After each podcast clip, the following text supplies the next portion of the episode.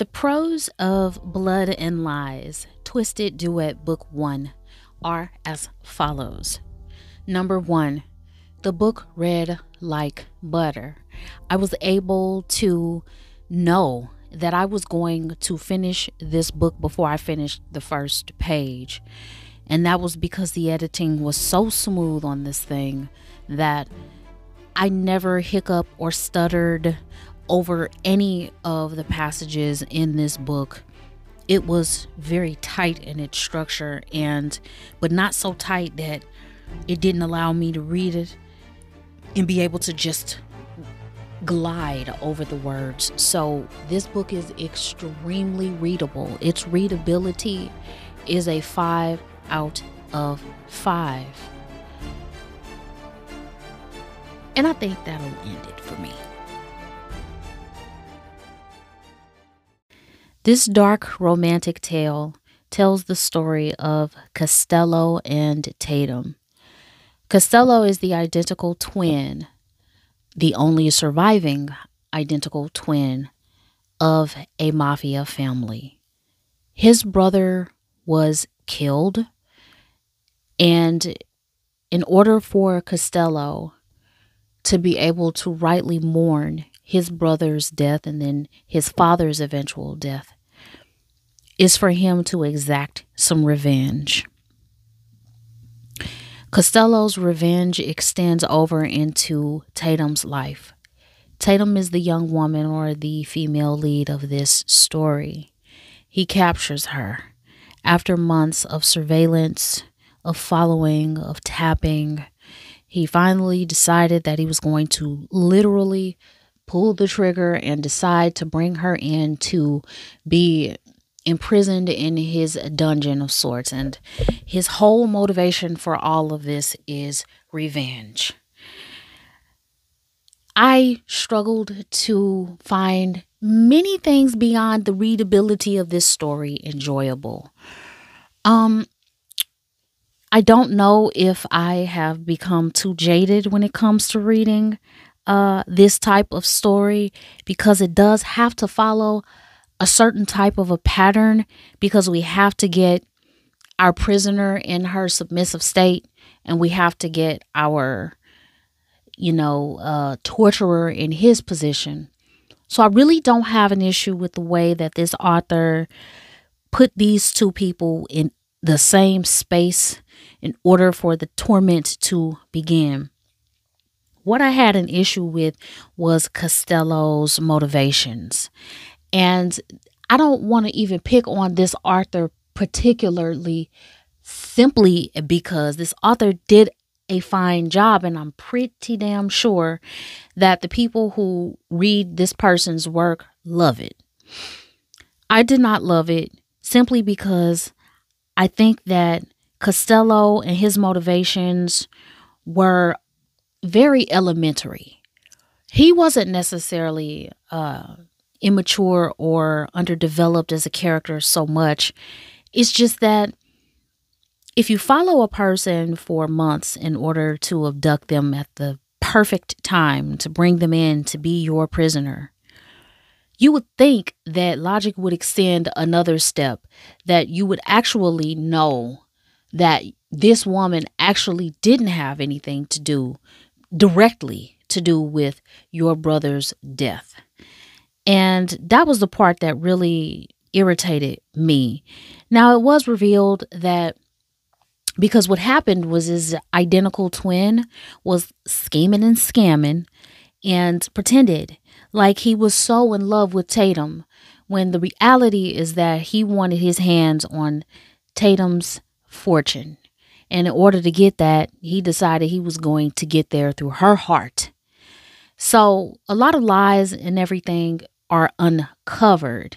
And we learned that the twin that died wasn't really a stand up guy and that he had the motives that he had to trick this woman. However, I just think that you would have thought that all that investigative work would have heeded the actual uh, culprit behind why the brother ended up being killed. Now, to Costello's credit, her family did have something to do with his twin's death, but it wasn't as linear as that.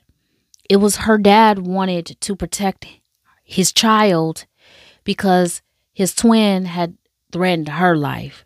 So the dad decided that it is you. If it's between you and my child, it's going to be you. So he made that choice. But the entire time that Costello's imprisoning this woman, he is proffering it as if she is the one who is directly responsible, like she put a gun in her hand and shot him. So I just thought that was a little bit of a miss for me. It, it just didn't land for me, unfortunately. Another thing that was so glaring that just did not land for me was his nickname for her, Little Mouse. Now, for you all who are no strangers to the darker romance tropes, we all know that there's going to be some kind of a nickname that they're going to assign to the woman and they're going to continue to call you little mouse little mouse you guys every time i saw an instance of little mouse in this book it was just really cringe guys i can't explain exactly why i felt that was so cringe but perhaps unfortunately um I had just heard it too many times. And, and it was really unfortunate because even for when this book was cut, when it was published, Little Mouse was already a well worn, you know, um, tormentor's favorite name to give that woman that he wants to torture to death, you know? And every time I saw Little Mouse, I just felt like, man, this is super unoriginal. And this is not even a direct thing to the author because, like I said, it's not so much that she didn't execute it well. She did. It was just that she executed it too well.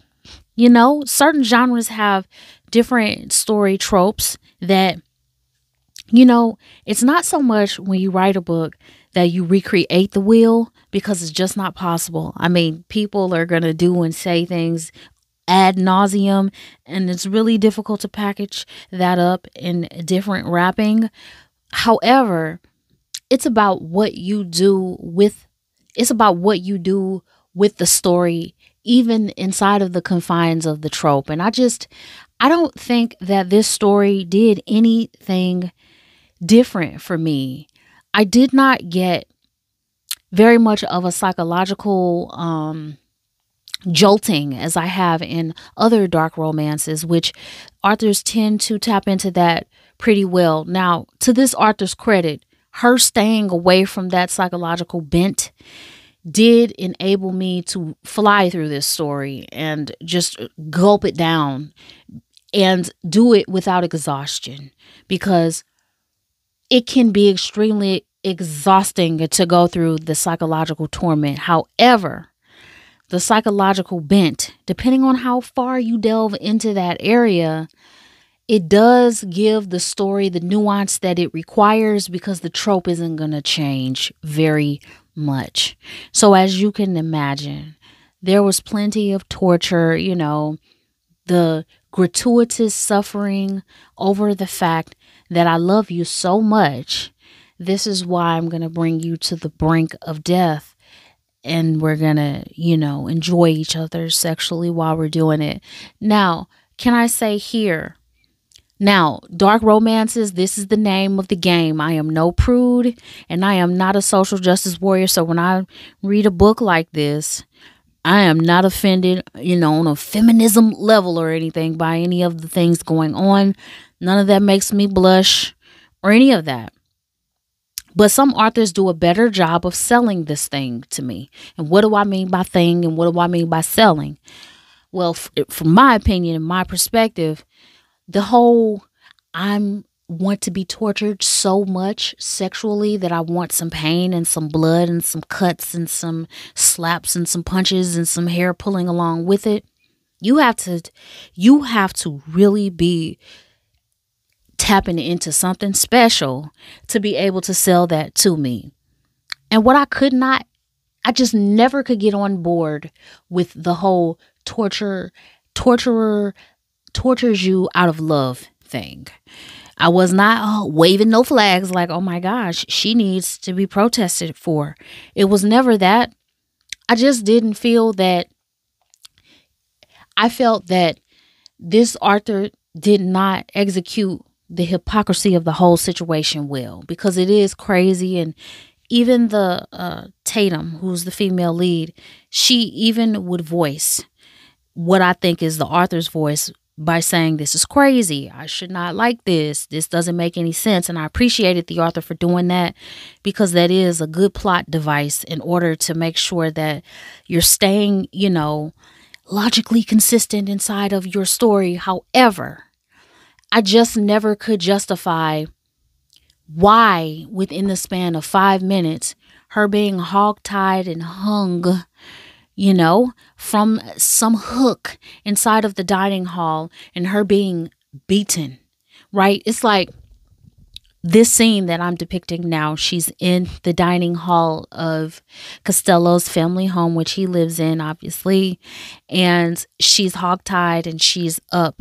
you know, hanging on display for everyone to see. And again, guys, I'm no flag waving folk, but I really had a problem with that because she was exposed, at least from the top, she was exposed. And then at one point, she was exposed altogether. And these types of stories, these men are extremely territorial. And the last thing they're ever going to want to do is to ever be okay with putting you on display like that because they're super duper possessive and they don't want other people walking by you and displaying their lust and whispering what they're going to do to you in their you know your ear. She want he wanted to make her humiliation uh complete. He wanted to show off the fact that he was avenging his father and his dad's death, and this is the person responsible, and that, look, guys, this is going to be our prize in order to avenge, you know, our boss's death, etc. And in the course of this night, he ended up tormented because he was starting to feel things and he was kind of being protective a little bit. So his brother ended up deciding that, you know, we all want a piece of this torture. Why should you be able to enjoy it yourself? My brother and my dad also died, and I want a piece of this action. So I think you should allow me to lash her. And all the men, you know, are in this dining hall and they're like, yeah, you know, assenting to this suggestion.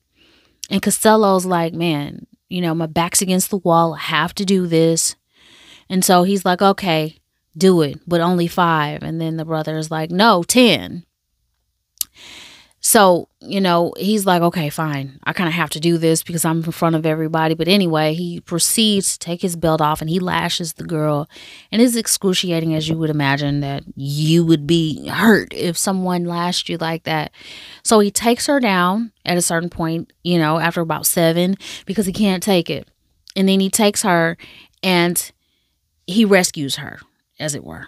And I'm thinking to myself, okay, you're rescuing her. He takes her to his bathroom and he's like, you know, wanting to mend her, put her in the shower, you know, and etc.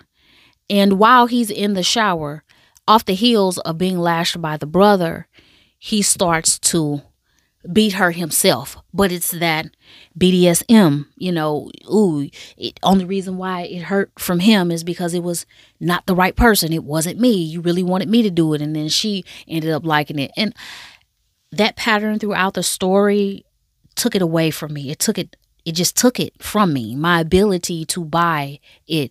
it it's a very fine line that a dark romance author has to tread and it has to be really difficult to execute because in um Pepper Winters stories, her series, her Pennies series, I bought that um he loved her. I really did. And if I'm not mistaken, he called her little mouse in that. You know, it was just so cringe. And was it the residue of that which bothered me over here? No, because I just feel like it's always Little Mouse, no matter what, no matter what the dark romance is, it's always Little Mouse. It's like, girls, is there another word we can give our, you know, beaten to death, you know, sexual girl?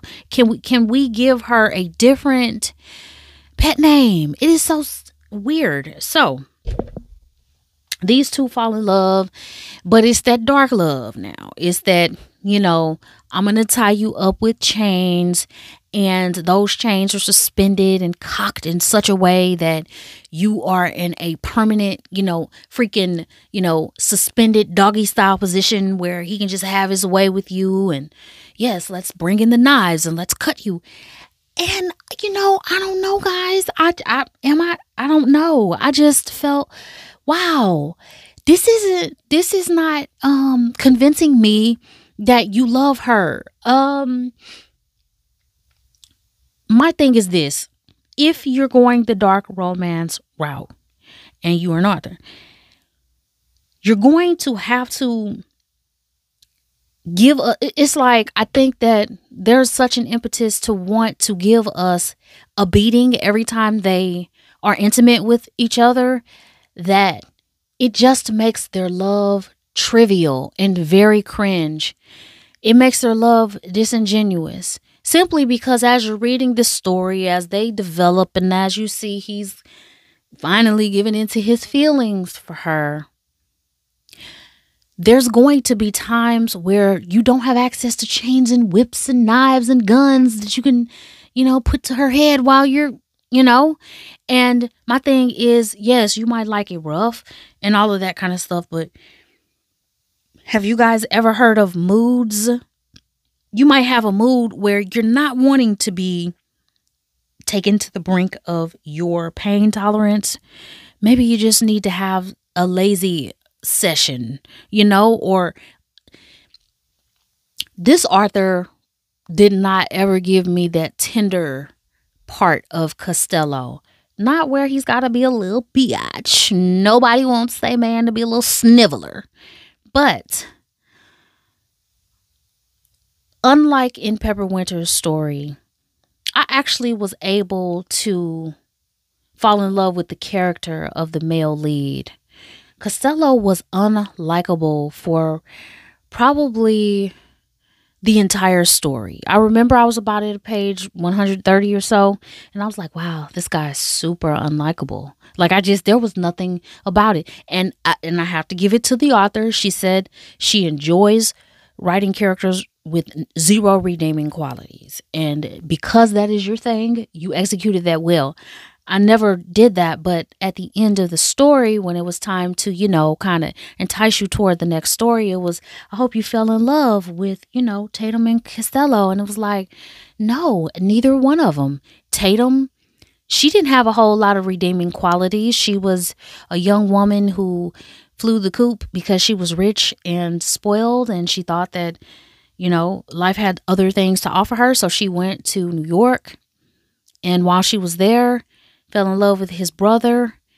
And uh, she was a little on the strange side because she liked to cut that helped her deal with her pain which in these stories is so interesting because it's like why can't the rich people just be happy you know? Because uh yeah. But anyway so she liked pain and that was supposed to you know dog whistle us to the reason why uh when she had sex she would want somebody to, you know, um, put a, a, chain around her neck and, you know, break it in half while they're having sex. I mean, it starts to get stupid. And this is the reason why the uh it just didn't land for me is because whenever someone hurt her, he would come in and do the identical thing to her, but it would be okay because he's doing it. That didn't work.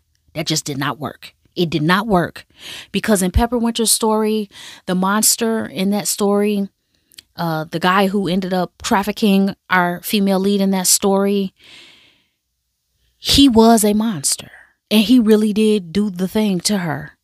When the male lead uh, rescued her, you know, he had some humanity, he had some depth, he did have darkness, but he never really abused her, as crazy as that's going to sound.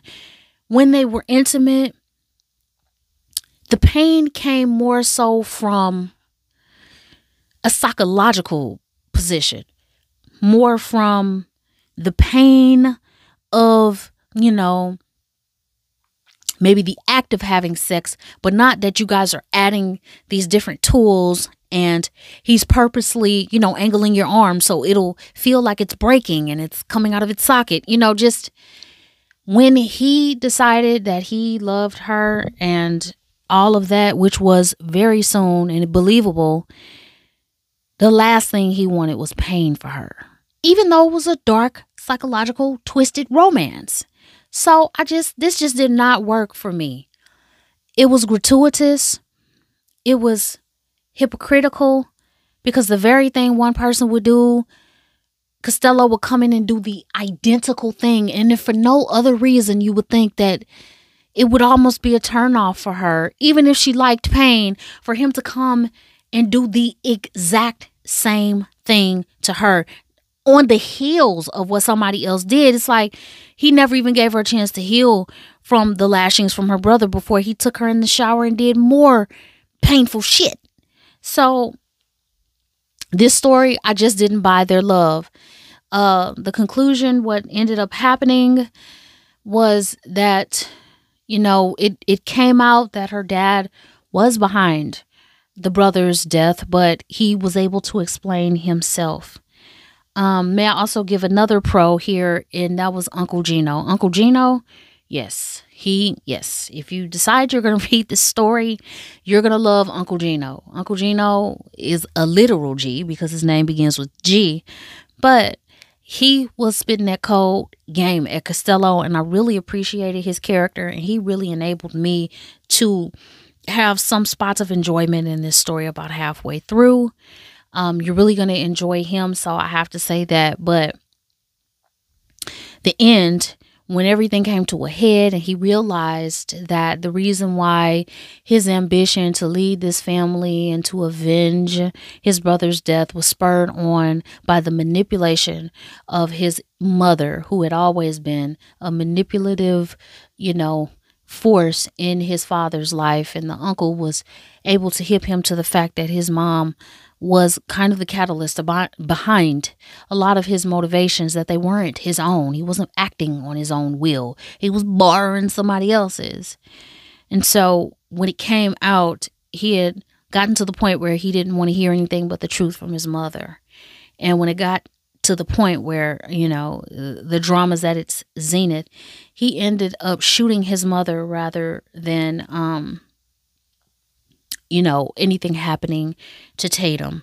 Now, the way that this ended up working, um, was at the end the whole mafia family is there you know he killed his cousin and she revealed that hey you killed your own blood and it was like yeah because he was gonna rape and hurt tatum and the crazy thing is soon as you know he killed his cousin for doing that then he went right behind him and started brutalizing her too. So again it was just so it just did not make a lot of sense.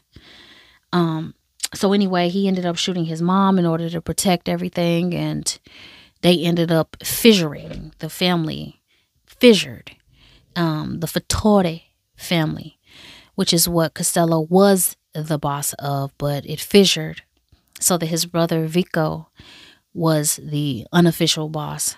And then he escaped with Tatum and his Uncle Gino and Uncle Gino's, you know, the family that he could garner to his side.